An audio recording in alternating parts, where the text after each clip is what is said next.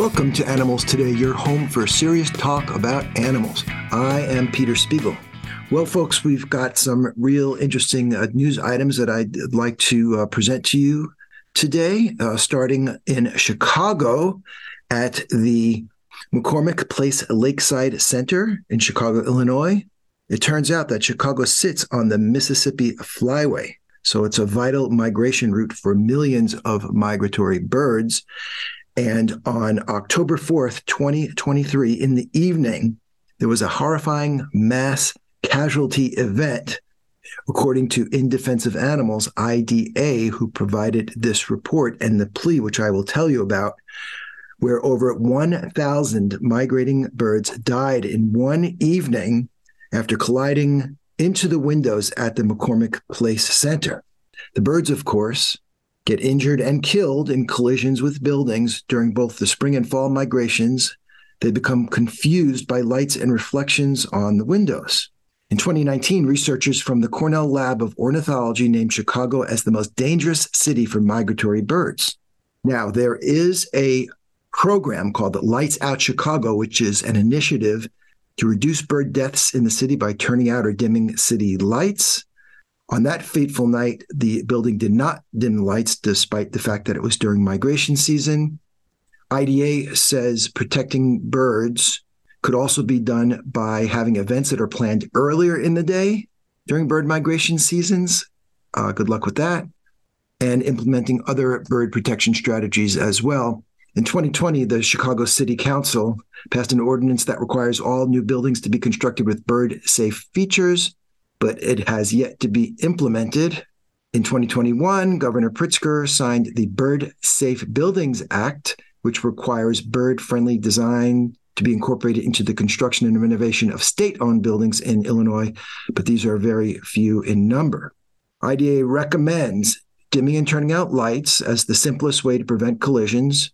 Other bird safe building measures include installing tinted and patterned window film, parachute cords, screens, and even simple window decals. So, what you can do, you can make calls to the Metropolitan Pier and Exposition Authority, Mayor Brandon Johnson, and the governor. You can send a message on social media. And of course, you can send a letter and uh, you can go to the IDA website and get guidance on how to word these things and the phone numbers. News from California and the governor there, of course, is Gavin Newsom. Uh, he signed a bill into law uh, last month banning the sale of fur throughout the state. Newsom says he aims to protect animal welfare, according to PETA. Besides the fur trade provision, the legislation outlaws the use of animals in circuses and makes it illegal to hunt and kill bobcats. Newsom said California is a leader when it comes to animal welfare. That's true. And today, that leadership includes banning the sale of fur. But we are doing more than that. We are making a statement to the world that beautiful wild animals like bears and tigers have no place on trapeze wires or jumping through flames. Just YouTube the videos showing the cruel way these animals, often stripped from their mothers as babies, are trained to do dangerous tricks. It's deeply disturbing. So, Gavin Newsom gets one right. Thank you, California. The law, of course, makes exceptions for fur used for religious purposes, taxidermy, licensed hunting, and some products such as leather. Also protects wild and domestic horses and bans the trade and import of various types of dead reptiles. Another popular dog name list, this one courtesy of not our favorite organization, the American Kennel Club registrations. Here are the top dog names in 2023 for registered uh, dogs. For female dogs, uh, top 10 from most common Luna, Bella, Daisy, Maggie, Willow, Lucy, Bailey, Rosie, Sadie, and Lola. Sounds familiar. And for boys, Max, Charlie, Cooper, Teddy, Milo, Ollie, Bear, Rocky, Finn, and Leo. So if you want to have an interesting name dog, go elsewhere the organization Rise for Animals is bringing attention to a campaign to educate people about this incredible facility in upstate New York, about an hour outside of Rochester, really in the rural nowhere, called Marshall Bioresources. And Marshall Bioresources breeds and then warehouses thousands upon thousands of beagles, ferrets, and other animals that are used in research.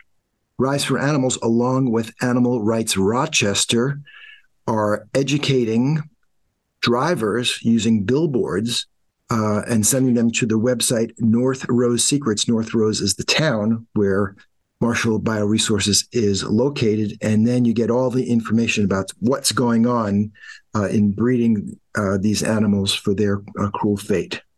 Rise for Animals played a key role in founding the Center for Contemporary Sciences, a groundbreaking organization leveraging technology and markets to replace animals in research and testing.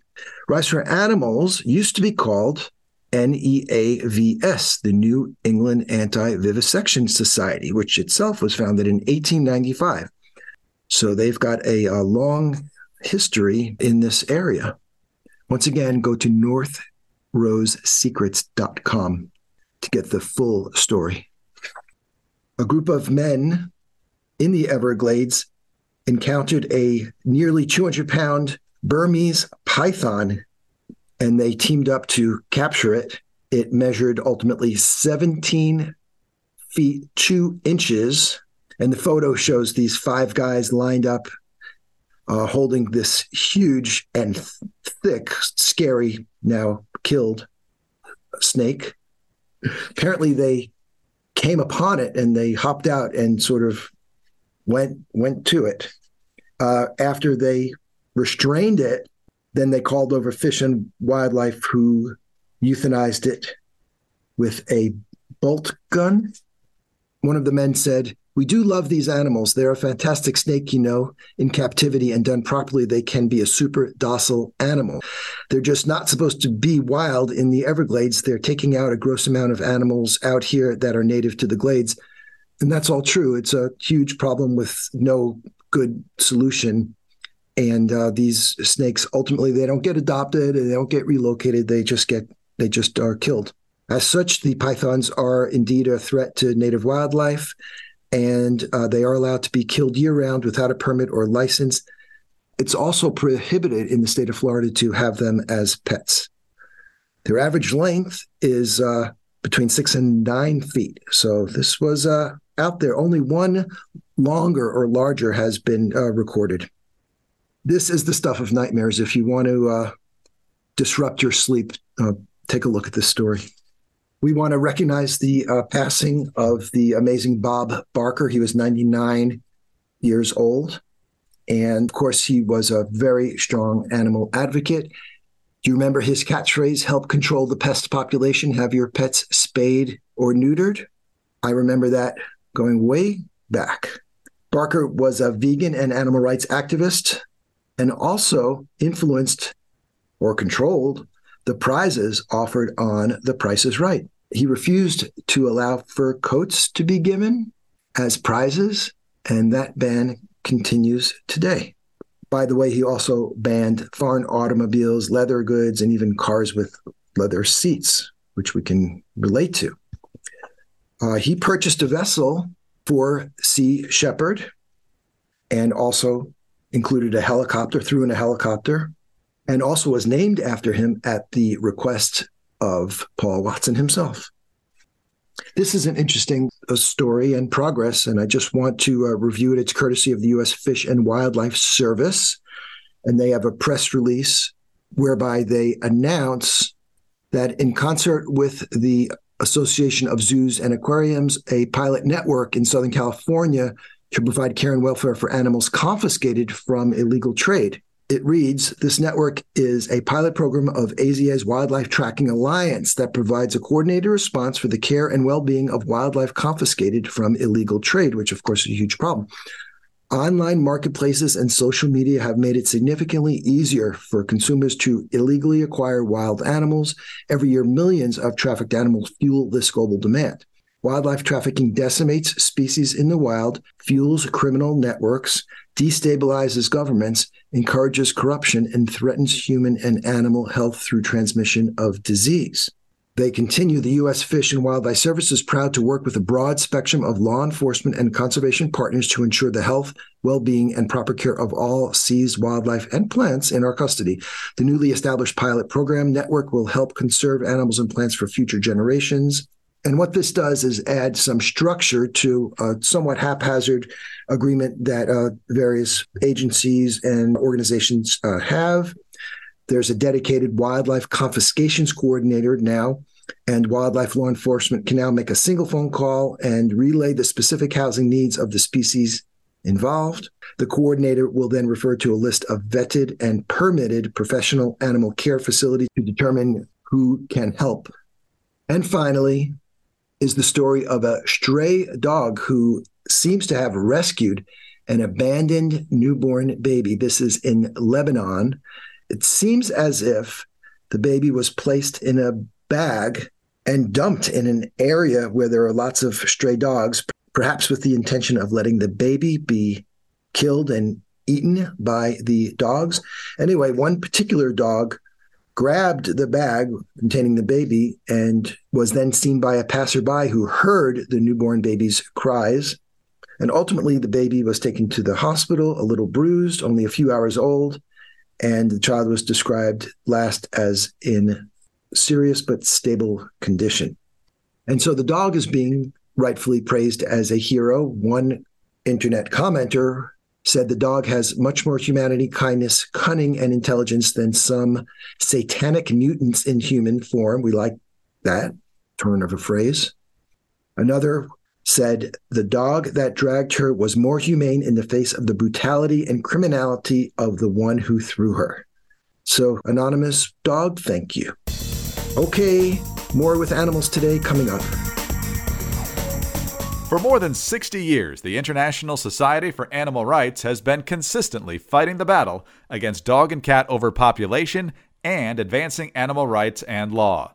ISAR is committed to saving animals' lives through ISAR's annual Worldwide International Homeless Animals Day. To learn more about ISAR's programs, please visit their website at www.isaronline.org.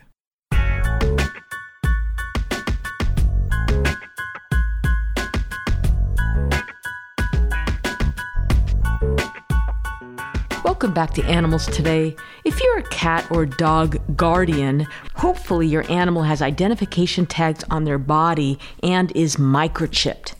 Many people think ID tags are enough if your companion animal gets lost or escapes from your home, but it's really not. I mean, what if the collar falls off of him or her, or someone purposely or accidentally removes their collar and tags? Then what? Having both identification tags and microchipping your pet is the best thing you can do to ensure, in the unlikely event you are separated from your animal, that he or she will be successfully reunited with you and your family. Now, in a minute, I'm going to tell you a little story to emphasize this point that microchipping your animal is needed in addition to identification tags. But first, what is a microchip? Microchips are small, they're about the size of a grain of rice. A hermetically sealed glass capsule keeps moisture out and contains a chip, antenna, and a capacitor. Now, the microchip is inserted into the loose skin of your dog's shoulder with a large needle. Now, this may sound painful, it really isn't. The dogs don't even flinch when it's inserted, so it doesn't even require sedation. A very interesting little fact here in 1985, Dr. Hannis Stoddard invented the microchip based pet recovery system and formed American Veterinary Identification Devices, AVID, AVID. AVID's pioneering work in the field of radio frequency identification has been globally recognized by the award of 37 patents. AVID saves pets' lives every day by reuniting thousands of lost animals with their families. Now, I want to tell you a true story. A few years back in Indio, California, a stray or, or lost dog was picked up and delivered to the Animal Care Center of Indio Animal Shelter. So that's the, the animal shelter in Indio, California. Although the shelter's usual protocol, like most shelters in the country, was to perform a scan for a microchip upon intake to help determine who quote, owns this dog. Their scanning device had been broken for a while, and dogs simply were not getting scanned. Now, we learned about this serious and unfortunate breach of standard protocol in a rather roundabout fashion. A few times a year, my friend Catherine would, on her own, arrange for anywhere from five to ten dogs to be transported from this disgraceful shelter in Indio, which had a very high kill rate, to a Northern California shelter, which was highly successful at getting their dogs into loving homes. Now, after making all the transfer arrangements, Catherine would up her own vehicle and escort the dogs to the safety of the northern shelter. Now, the dog in question, upon entering the northern shelter, was scanned and found to have a microchip, which provided enough information to locate the dog's owner, who proved to be a resident of the town of Indio. Even though the dog had no ID tags, being microchip made it possible to find the owner. Now, this man truly loved his dog and was terribly upset when he lost him. He immediately jumped into his car, drove 500 miles to reclaim his dog and reunite him with the rest of his family. So, except for the unnecessary thousand miles of driving, the the stress the dog experienced and the expense incurred by the owner, this fiasco ended happily. Nevertheless, think how easily it could have been completely avoided if the Indio shelter only had a functioning scanner and used it. This dog was lucky to get out of the Indio shelter and to get scanned, even if 500 miles away.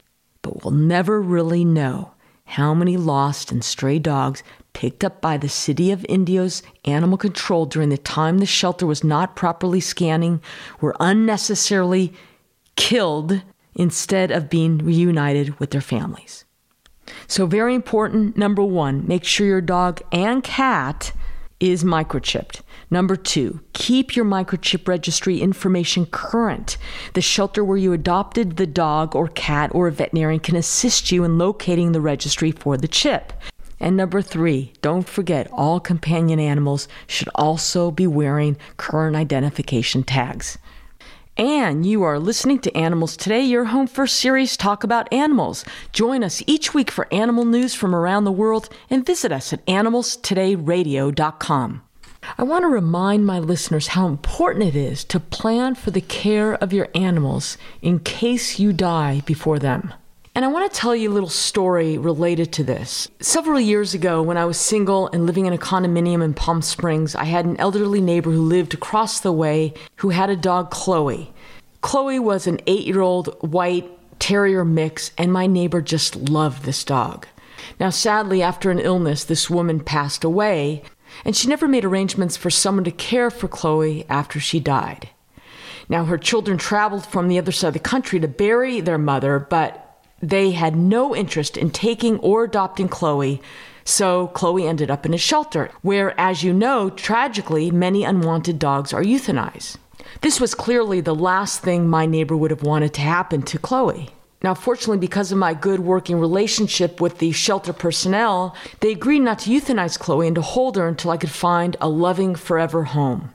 And fortunately, this did happen. Chloe lived out her senior years not only with a wonderful couple, but with their shepherd mix, who she adored. And you helped place Chloe, didn't you? Yes, I did. Yeah.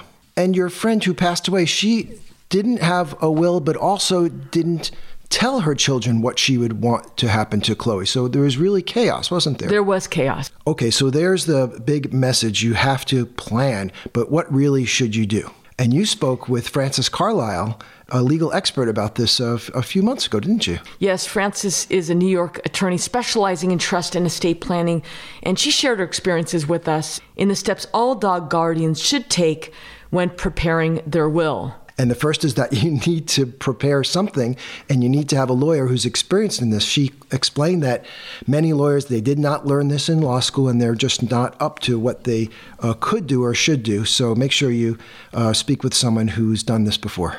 Which is not to say that you necessarily need a will if you are going to communicate your wishes to trustworthy friends or family and even get it in, in writing. But just uh, make sure you take some steps so so people know what you want. But Peter, you need an agreement from your friends or family. A lot of times, friends or family don't really want that responsibility after they're gone. So just don't lay it on them. A further step you could take is to create a pet trust, right? Right. So you can't leave property or money directly to your companion animals. They're not allowed to receive that, but you can create a legal structure, a trust uh, that you can fund with money and then designate trustees to care for your animals when you're gone with your specific instructions. And it's important to review your arrangements each year to confirm that the caregivers and trustees you've chosen are still willing and able to fulfill these duties. And we do that yearly with our people too, don't we? Right. Which reminds me of uh, Leona Helmsley. Yes, Leona Helmsley and her dog Trouble. Trouble. So Trouble was her Maltese dog, and she left $12 million in the trust fund for Trouble, right, Peter? But later, the judge lowered the inheritance to $2 million. And listen, after receiving numerous death and kidnapping threats, Trouble retired to Florida. And she died at the age of 12 in 2011 but she had full time security and received round the clock, luxurious care from the general manager of the Helmsley Sandcastle Hotel in Sarasota.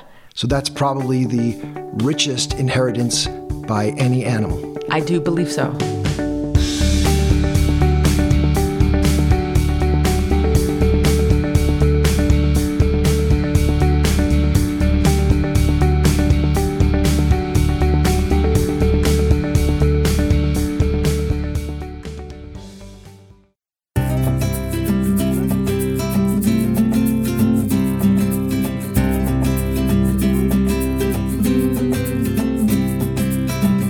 Okay, we're back.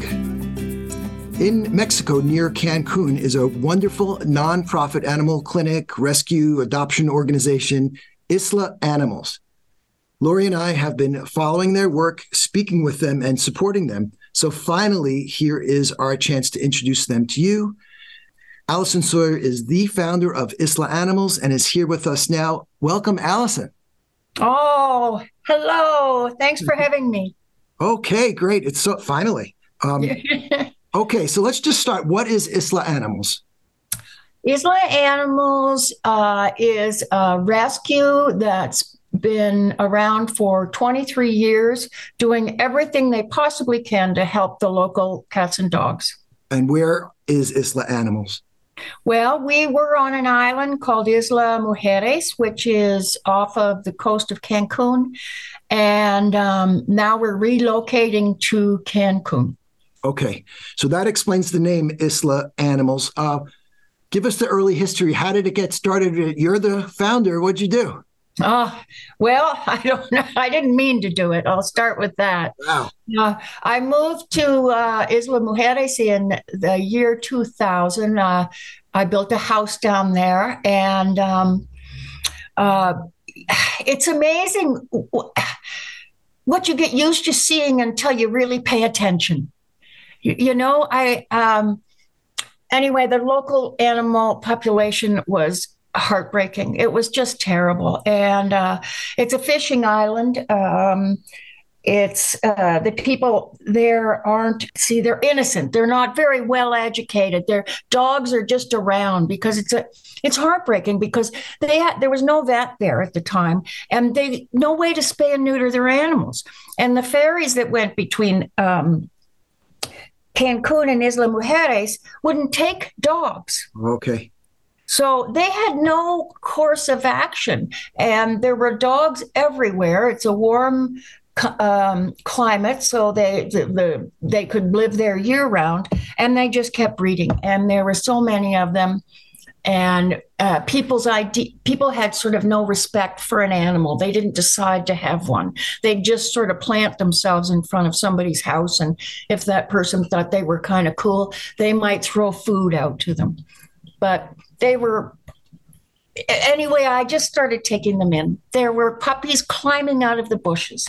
Uh, they had uh, their their dogs would have puppies and then they couldn't have any more dogs so they'd take the puppies once they were weaned and put them in a box and put them in the uh, nearest empty lot or in the woods. And there were just puppies climbing out of the out of everywhere. So, how is it that it started there? You see this problem, you start taking it on personally to grow it into a functioning nonprofit with uh, volunteers and uh, you know fleshing it out. Uh, I guess I just became obsessed. I always say I got hit by a dog stick. I don't know what hit me. And I just couldn't not do it. I once I saw the problem, all I saw was the problem.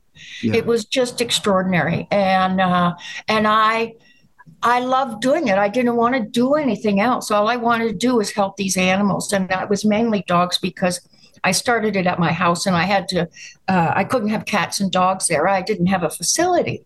So um, it just got bigger and bigger. And uh, the locals started coming to me for help because there was nowhere else for them to go. And I was so honored that they came to me for help.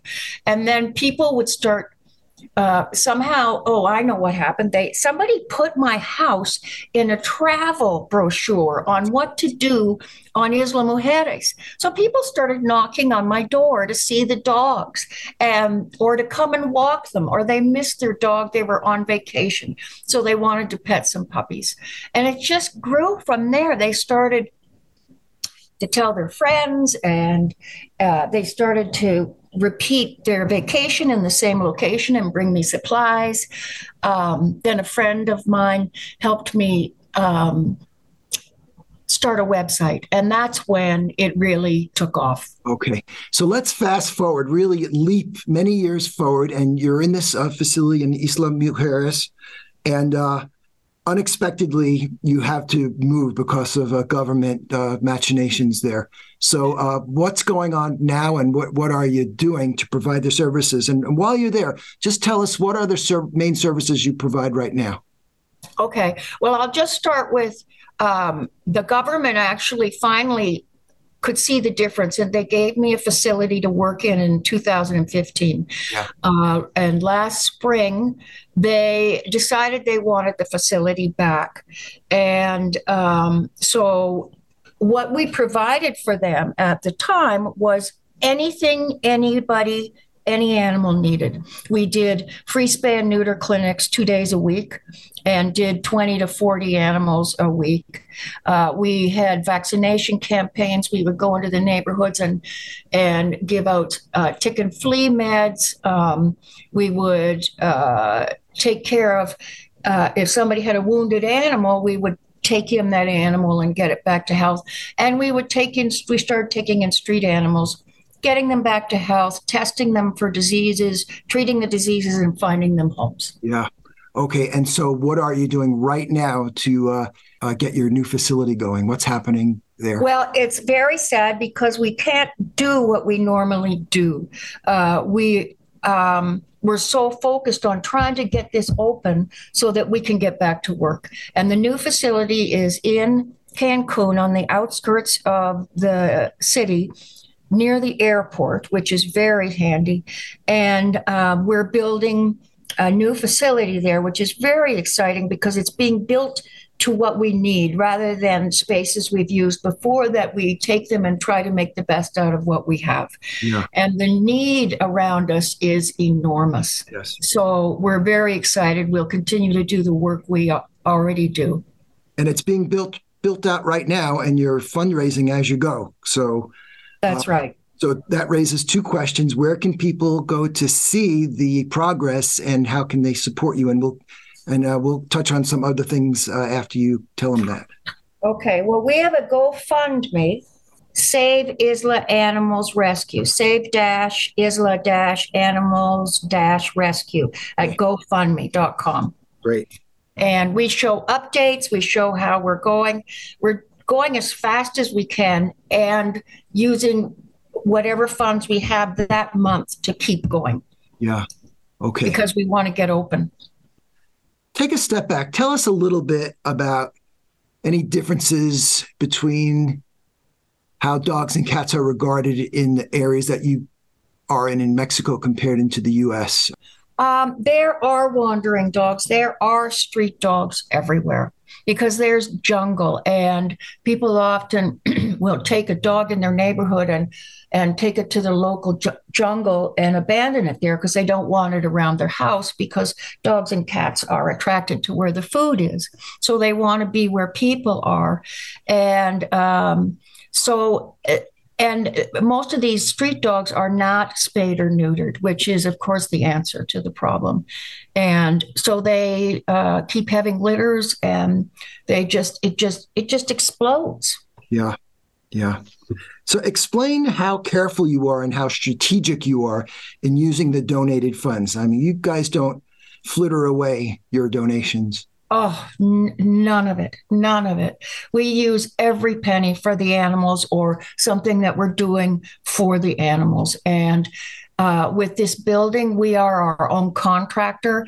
We are working with people we know locally to help us get materials as, as cheaply as we can. We have a, a local crew that's uh, very, very dedicated to getting this place built. And so uh, we're doing it as cheaply as we can. We we the, originally it had no water, no electricity, no sewage. The road we're on doesn't even have a name. Oh, yeah. I mean, we're talking in the jungle. Yeah. It was we had to clear the jungle to start.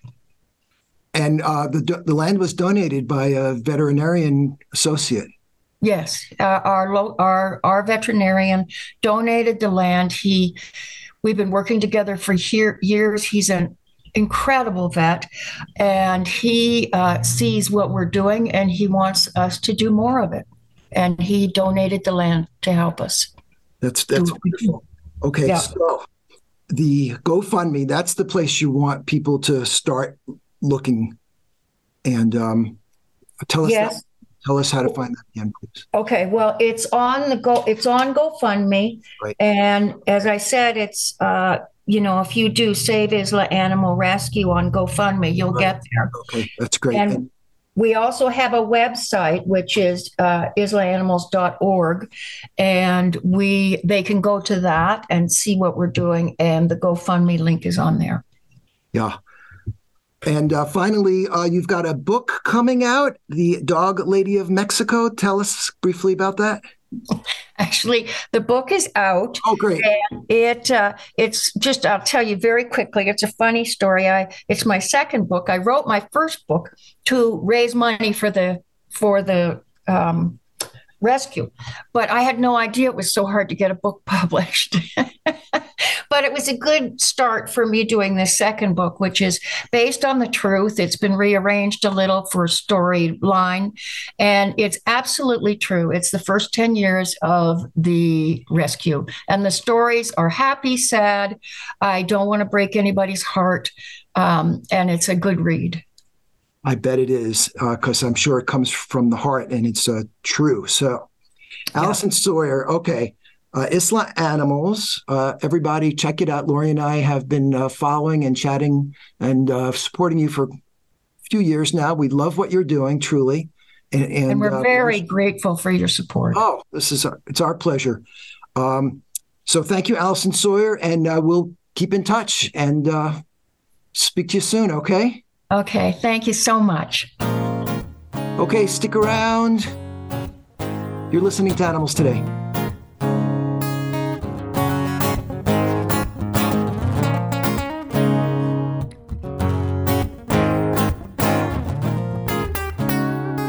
Hi, it's Dr. Lori Kirschner with the Animals Today Minute. Are you a rabbit person? Ever wonder if your family would enjoy living with one or more of these fun, furry, lovable animals? Well, first you gotta do your homework.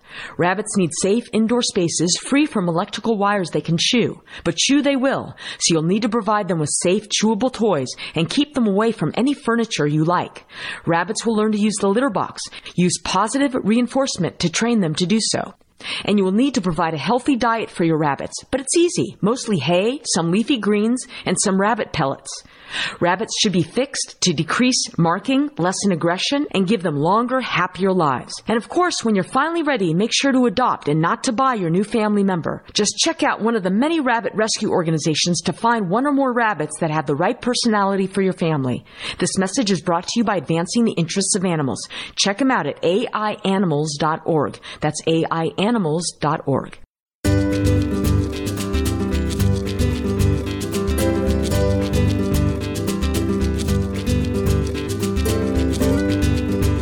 We are experiencing a brutally cold winter, and if you look after any outdoor cats or community cats, Maybe you've wondered if there's anything more you can do to help them get through these cold snaps. With some good information on this, I am pleased to welcome Molly Armas, staff attorney with Alley Cat Allies. Hello, Molly. Hi there. Thank you so much for having me. Oh, we're so excited to uh, talk about this because it has been such a tough winter. Alley Cat Allies has a new release just providing some basic ideas of what you can do if you wanted to help the cats around your neighborhood get through this winter. Uh, it starts with the just simple notion of providing better shelter or shelter to protect them from the cold. Tell us about what you can do.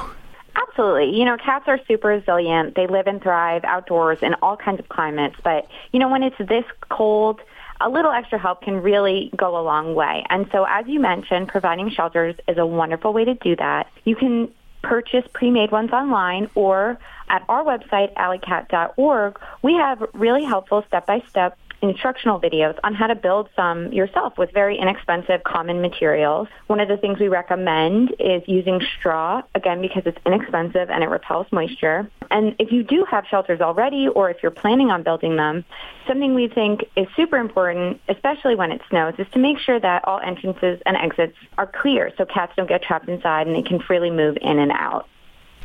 Some of them online are very simple. Even I could do it, but some of them are nice. If you're handy or you're a woodworker, you can do something really cool. Yep. And, mm-hmm. and straw, uh, not hay. Hay will get wet. Exactly. You want straw because it repels moisture. Okay. So now, in terms of food and water, it was interesting for me to learn that there's increased need for food in the cold. Tell us about how to help the cats uh, eat and drink. Absolutely. So if you're currently providing food and water or you see a community cat and you're interested in providing water, we def- food and water, we definitely recommend increasing those portions because, you know, when they are trying to stay warm, they're using more energy. So giving them more food allows them to conserve energy and stay warm. You know, we recommend um, if you feed canned or wet food to put it in an insulated container, or you can use dry food, which will not freeze. And then when it comes to water, you want to make sure check to check it regularly, and if you can, put it someplace that the sun hits so it doesn't freeze. Now, there are devices to help keep the water from freezing. Absolutely. Um, you can do, what are they called? Oh, heated electric bowls can help that, or using kind of deep bowls rather than wide bowls um, can help prevent freezing as well. Mm. And wet or dry food, does it matter? It doesn't really matter. It's just if you are going to use the canned or wet food, as I said, um, putting it in insulated containers will help prevent it from freezing. Dry food will not freeze, but again, just checking it regularly to make sure everything's okay is very important. Yeah. Now, every winter we are reminded of the special precautions to take when cats are around uh, when it's cold, uh, such as precautions related to antifreeze or making sure a cat isn't hiding in your wheel well. What are some of those things? You mentioned making sure cats are not hiding in well wheels. You know, I think it starts in probably starting in the fall. We recommend that people, you know, tap the hood of their car because cats might be keeping warm near the engine or under the car. So just checking around, making sure there's no one there. And then, you know, talking about ways to de-ice. So using salt and chemicals to melt snow can be lethal for both dogs and cats if, if it's licked off paws and ingested. So we recommend, you know, sand or um, other pet-friendly de-icers available at most pet stores.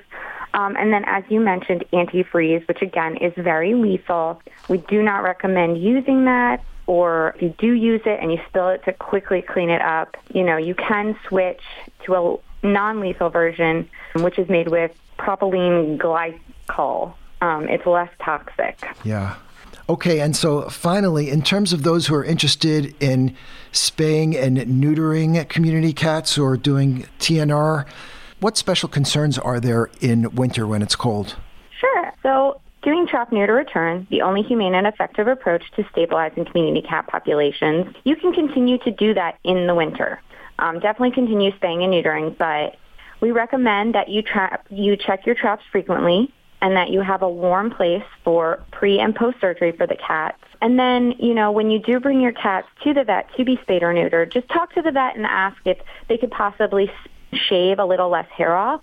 Um, that way the cats stay warmer. oh, that's a great tip. I like that.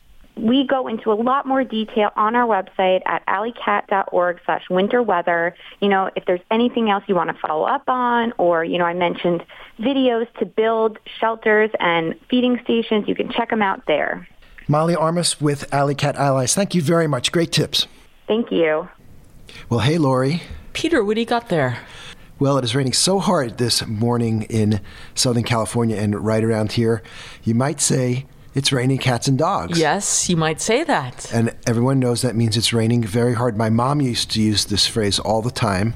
You know, there are two origin stories about this phrase. One is that the dog who was the attendant to the Storm King Odin was a symbol of the wind, and cats came to symbolize pouring rain.